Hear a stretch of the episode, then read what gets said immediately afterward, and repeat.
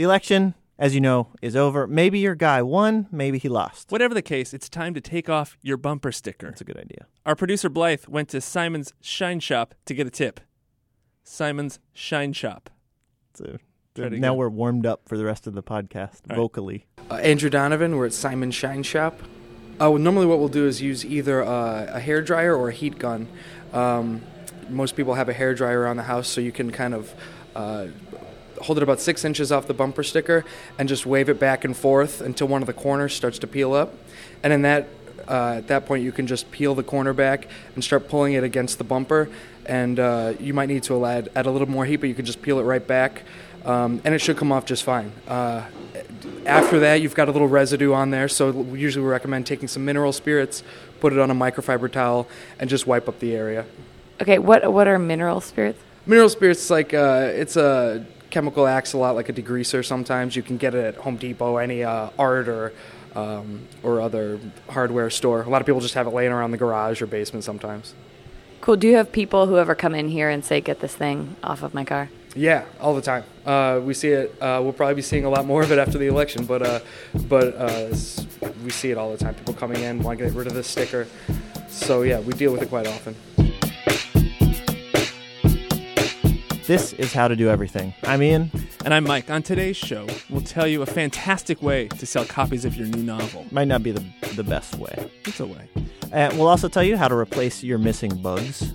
But first, if you've been paying attention to the news, you know General David Petraeus slept with his biographer, which uncovered a link to a socialite in Tampa who was connected to another general. I feel like we should probably get an allegedly in there. Sorry. All right. It, I did it. It's done. Anyway, uh, people are having a hard time figuring out what name to put on the scandal because there's so many different components that you can't just slap a gate after it like we do with every other scandal. So joining us now is the man who created the whole gate system for naming scandals, Well, really, I guess that was Nixon Carl Bernstein. of Woodward and Bernstein.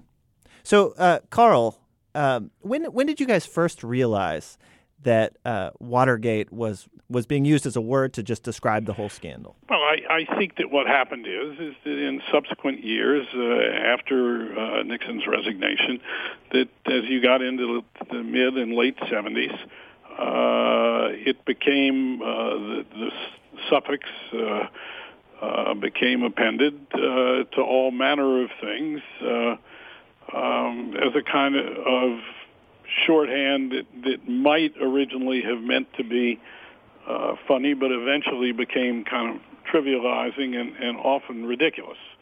Uh, and there's still a place for it, I guess, in the lighthearted way, and at the same time, I think there's a, a danger of trivialization. Well, now you you were a working journalist in Washington D.C. and you were covering, I imagine, scandals before Watergate. What was the uh, trite way to refer to them before that?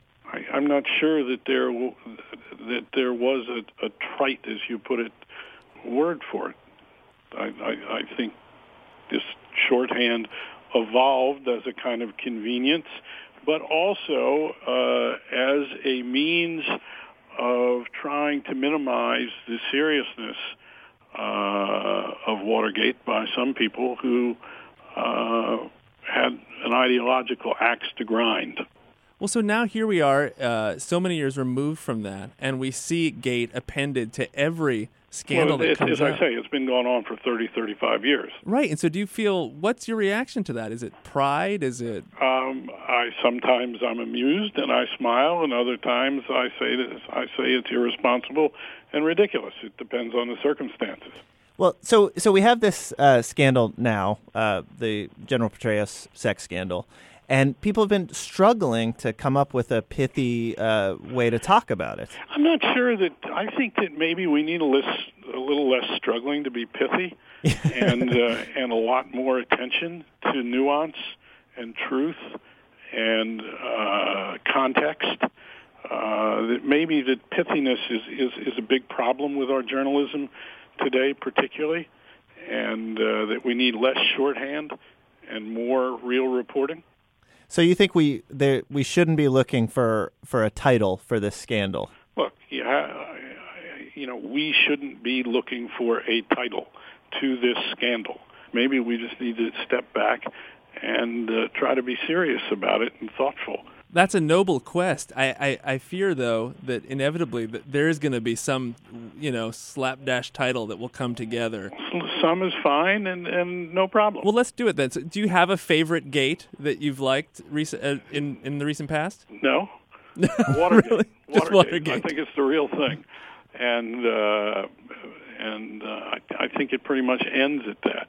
Sure. So like shirtless FBI agent gate in this case. Um, that's pretty long, That's, maybe. that's pretty long, but but you you hit on something that's interesting, and that is that the shirtless FBI man is a real part of this story, and uh, and and in fact, uh, aside from the absurdity of it, uh, also gets to, ought to be considered seriously. What the hell was this guy doing? Well, so so maybe the message here is when you add gate, also add you please read further.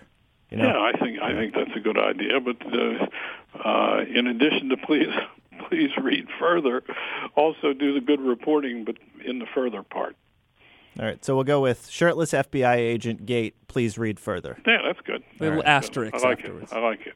All right. All right, guys. Thanks. Take care. Be well.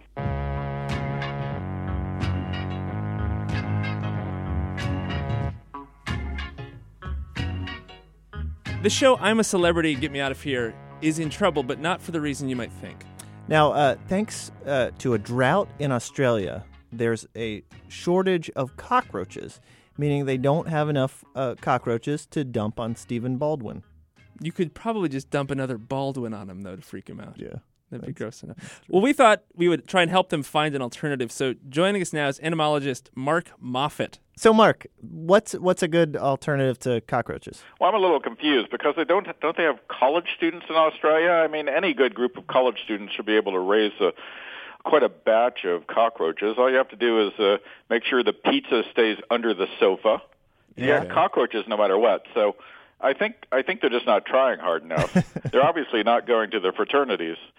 But uh, barring cockroaches, uh, uh, you need a lot of something. So, you know, my expertise is ants. I spend much of my time with ants walking all over me. So the same kind of like uh, electrical excitement you get with a cockroach uh, uh, clawing up your leg, you can probably get with a group of ants. No, I would think that would be good. Okay.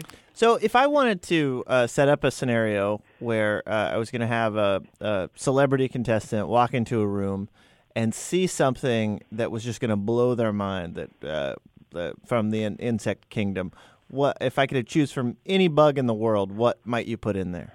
Well, if it's size you want, it would be, you know, I I went after a cricket in New Zealand called a weta, and that's the uh, world champion so far. It weighs as much as a mouse, and uh, most people will find that uncomfortable.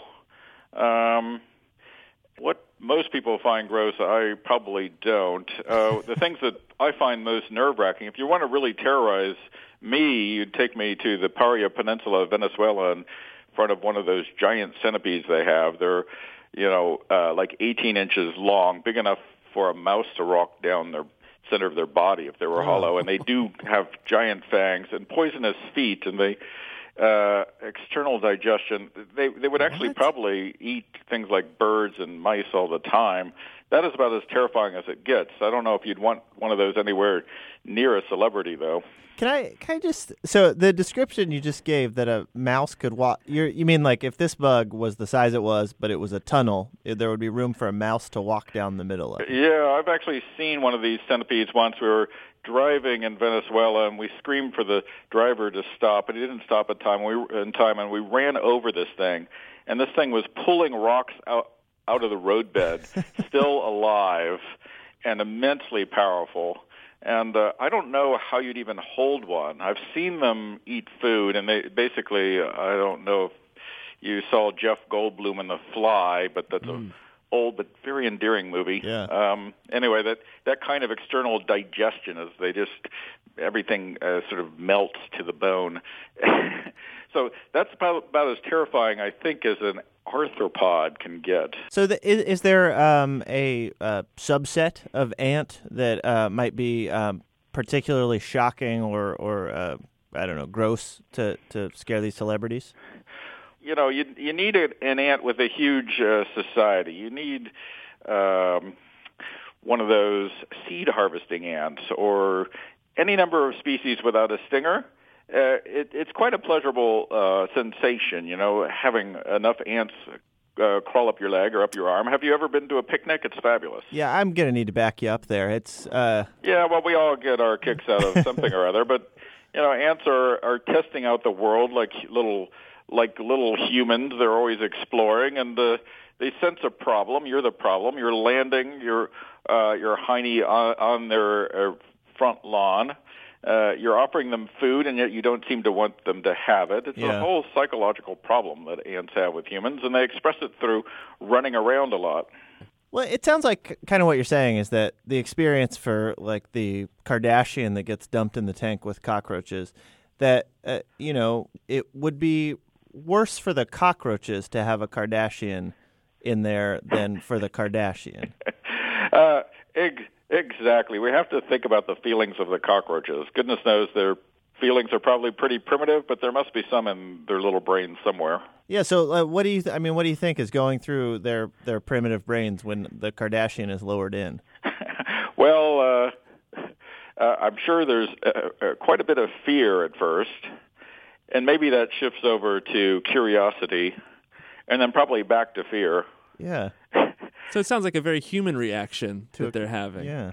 Well, you know, insects and humans share a common ancestry for their uh, their their neural systems. Their brains and other parts of their neural systems actually go back in history to a common ancestor. That means that there may be more things alike than we might want to believe.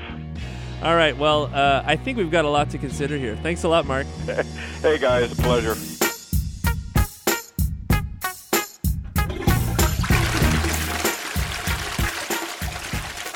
That disgusting sound means it's time for this week's toilet of the week. And just to give you a refresher, this is where we're collecting the best public restrooms submitted by you, our listeners. Eventually, we'll get we'll get everyone in the country. Rob sent in his nomination.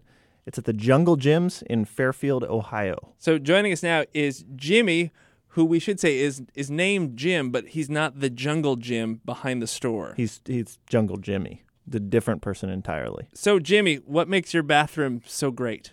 Okay, so the secret is it looks like porta potties on the outside, Uh-huh. and you open the door, and it opens up into these beautiful large restrooms, like you'd like you'd find at a, a nice hotel. See, that that strikes me as I I would see the porta john and I would think, you know what, I'm going to go somewhere else, and I would never get to uh, enjoy the surprise inside. And that's exactly what happens. And we kind of play into that because we figure if you're not adventurous, maybe you'll catch it next time you come. Yeah, so it's either people who are adventurous or people who just really, really need to go. Or, you know, like you said, so you're standing out there, you're waiting to go in, you're you're having this internal debate. Then three people walk out of one of them. so then right there your interest is piqued and you might go exploring. So hel- help me picture this. Is it like uh, uh, how does this? It, it, it looks like a porta john, and then is it like leaning against a wall or something so that there's a Yes, it backs right up to a wall. When we ordered um we had we called the um Porta John company and we said we have a strange request. We'd like to get two Porta Johns, but we need them without the back. We only need three sides. So obviously that started some interest in our project. But you are exactly right. The back's right up to the wall. So, Jimmy, this is great. Uh, congratulations on having this week's Toilet of the Week. We are honored. Thank you.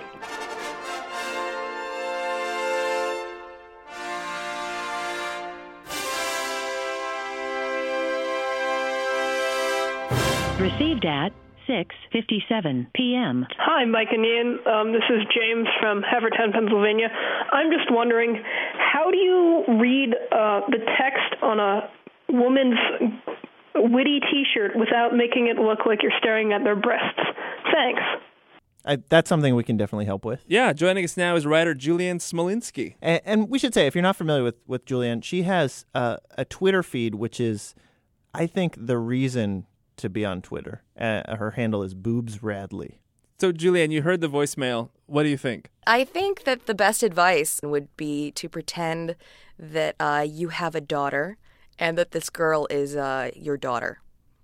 or every girl is your daughter. I think that's a good rule of thumb. Yeah. That that is a great tip for not looking. But Yes. she clearly has a witty message there. She is wearing the t-shirt because she wants to share this witty message. I I want to I want to see the witty message. How do I both uh, see the witty message but not stare? Well, I think uh, you know this. He's a guy, so he doesn't really understand. Uh, having breasts is a lot like having a peg leg. Um, you know, you don't necessarily want people to stare at it, but it's part of you. Um, I think. Think if somebody had something witty written on their peg leg, you would look at it and then you'd give them a little chuckle, but you wouldn't linger. You wouldn't stare at it. You'd really have to get down in there though for the peg leg. you really would. But you, you know, you'd be you'd be surprised how uh, how much people. I mean, what if what if you just have like a really exciting argyle on? I mean, it, it's basic common courtesy. You don't stare. There's an acceptable period of time. I'm gonna go, you know, for maybe an eighth of a second. As long as it takes to read, that's how long you're allowed to look. Well, let me ask you this question. Uh, so, well, honestly, let's say you and I met at a conference and we were both wearing name tags, Uh huh. and you looked to make eye contact with me, and I was looking at your name tag. Uh, would the first thing would you first think is he looking at my chest or is he reading my name tag? What would be the first thing you thought? Uh, I guess it would depend on the length of time, although I have a really long Slavic last name, so maybe you're puzzling over it. Um, but uh, I would just say personally, I would just kind of assume you were looking at my chest.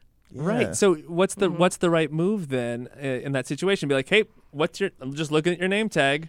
That's yeah. That's when you go, oh, Julianne. You know, I. That's when you make it evident that you're reading, and uh, you've you've you're not there for any other nefarious purpose.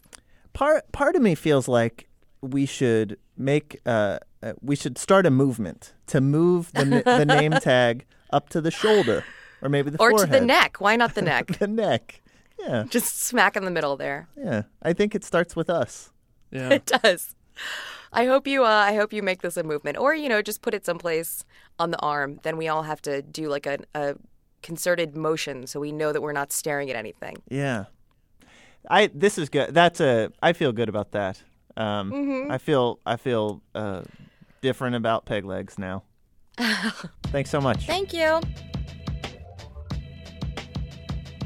Cloud Atlas, the movie, is in theaters now. You've probably seen commercials. It's got Tom Hanks wearing all sorts of different wigs. And I'm very excited about this because I, I love the book Cloud Atlas by David Mitchell.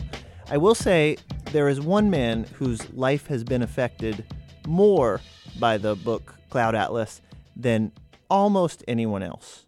Author Liam Callanan is on the line with us now. So, Liam, why don't you start by telling us the title of your book? My book is called The Cloud Atlas. Which is not to be confused with uh, the David Mitchell book Cloud Atlas. Right. He left off those first uh, three letters of that word there. Are there any other differences between the two books? None whatsoever. uh, there are actually a, a very dramatic differences. Mine takes place uh, in the waning days of World War II and concerns Japanese balloon bombs that were made of paper and drifted across the Pacific Ocean. And David Mitchell's book, of course, spans many different continents and centuries um, and kind of takes a nested approach. Whereas my book, for the most part, is a linear story, A to B. And so, was your book written uh, first, or, or did it come after David Mitchell's book? We uh, they were basically written. Well, I'm not sure when they were written. They they came out the same year. Mine came out in the states about five or six months ahead of his. I'm not sure when his came out in the UK, but I remember doing that thing that first time authors do, which was go on Amazon to see when your book popped up, and then his book popped up. And I remember contacting my editor saying, "What is going on?" And he said, "Ah, don't worry about it. You can't copyright titles." And so there the matter was left. But uh, So, uh, but I mean, aside from the surprise, did was was there a little bit of oh no? Oh, absolutely. Absolutely. I thought, no, this is going to be a disaster here if it's going to spoil my coming out party. But uh but then I quickly got used to it. Uh for one thing, I I could not get my editor very exercised about this. He, he just kind of gave it a shrug. Uh and then of course, David Mitchell's book was shortlisted for the Booker Prize, and so we started selling a bunch of books by mistake back then. And then, of course, now the the movie came out, uh, and that also was a cause to sell books by mistake, which is not my first choice. Uh, it's definitely brought me a lot of new readers, and they've all had really fun things to say about the book. I mean, a lot of them at least they contacted me and say, "Oh, I really liked your book. I'm so glad I found it." But uh, I think we quickly went to let's make lemons out of lemonade. I mean, they never asked me to change the title, and I'm glad because I always really liked it. Have you heard from anybody who uh, uh, is a fan of, of the Cloud Atlas who has seen the movie and has thought, boy, that was really not like the book at all? No, I haven't. I have not heard. Uh, I haven't heard from any fans, and I've definitely heard from plenty of people who say, "But we want your book made into a movie," which, of course, I'm totally for. Uh, and uh, you know, operators are standing by for that call. but uh, you know, early on, I'm the um, book critic here in Milwaukee at the Milwaukee Journal Sentinel was hosting book clubs. And the way that I actually I met her for the first time she found me at a party and she said you are the one who ruined my book club. And I said what is this? And she said well I assigned this book club to read uh, David Mitchell's Cloud Atlas. And when I showed up they had all read your book The Cloud Atlas. And she said they loved it. We had a wonderful discussion but I had no idea what they were talking about. With Cloud Atlas coming out as a movie um, what what were some of the signs early on where you realized oh this it's happening again. This this is this is going to have an impact on my life? I started to get uh, emails from friends saying, "Liam, we're so excited you finally got the movie made of your book." And that's when I actually that was the first I'd heard of the movie, and then I went on because in in the dream world that some of its authors lived in, I thought, well, wait, maybe they did make a movie of my book, and I just wasn't paying attention when that giant check came. But then, of course, I saw the trailer, and I was like, oh no, it's the other book actually. Um, and so that's when I first started going on. And then I started getting emails, particularly emails late at night that people were reading my book and it wasn't really matching up with what they thought the movie was going to about. I don't have any clones, for example, in my book. Uh, and then I thought, oh, this is going to become a giant mess. And then when my website, because early on I got the URL cloudatlas.com, uh, when that was hacked by Russians and then blacklisted by Google, I thought, this is a whole new level of celebrity that, frankly, I never had to deal with before. Well, now this, I mean, this isn't your fault. David Mitchell, his book came out afterwards. But would you recommend to uh, aspiring authors to title their book similarly to another book that's out there and maybe kind of take advantage of it? No, I wouldn't. I wouldn't. Uh, I wouldn't endorse doing it kind of with a mercenary eye towards that uh, any more than like the people right now who are titling their books, you know, 75 Shades of Gray or 37 and a half Shades of Gray, uh, trying to cash in on another phenomenon. But um, but sure, maybe if you're going into like after you publish your first novel and you want to get a little bit more um, uh, buzz for your book when it goes into paperback, you know, why not just title it, you know, the cloud the Cloud Atlas or I, I find that if you put the word diet in a book, it seems to do really well in the Amazon rankings. So if you went with like the Moby Dick diet or the Cloud Atlas diet, for example, I think then those are that would be key to your success. Well, Liam, thank you for your time today. Hey, thanks so much for having me on. Well, that does it for this week's show. What'd you learn, Ian? I learned that maybe a good way to to sell your book is to uh, give it uh, just take a very popular book and add thee to it. Oh, okay. I think sure. I I had always wondered about the book, uh, the Moby Dick, and um, now I understand where that. I've never read it, but now I understand where it comes from. I also think the Harry Potter becomes a completely different series of books. Sure does. Versus Harry Potter. Yep. Get a wax, man. Yeah. Well, I, I learned that cockroaches are a really important part, I guess, of the reality TV show business. But I I have a hard time believing that you couldn't gross out celebrities with any number of other things. I think just generic cereal. just cover them with Yeah. crisps. A, a Toyota Camry. Yeah, exactly. yeah. Exactly. Here's an it's a 1987 Ford Escort. You have to drive it somewhere. Yeah. I imagine that this cockroach thing, it is a big hit to I'm a Celebrity, Get Me Out of Here. It must be an even bigger hit to I'm a Cockroach, Get Me Out of Here. Is Oh this- yeah. Yeah. Sure. The rose ceremonies on uh, I'm a Cockroach, Get Me Out of Here are really touching. You know the show. It's always tough though because the shows it ends so abruptly once someone turns on the light. How to Do Everything is produced by Blythe Haga with technical direction from Lorna White. Our intern this week is the Leah Menzer. That's right. It's a different intern from last week. That is a good one, Mike. Our website is howtodoeverything.org. And you can send us your questions and Toilet of the Week nominations at howto at npr.org. I'm Ian. I'm Mike. Thanks.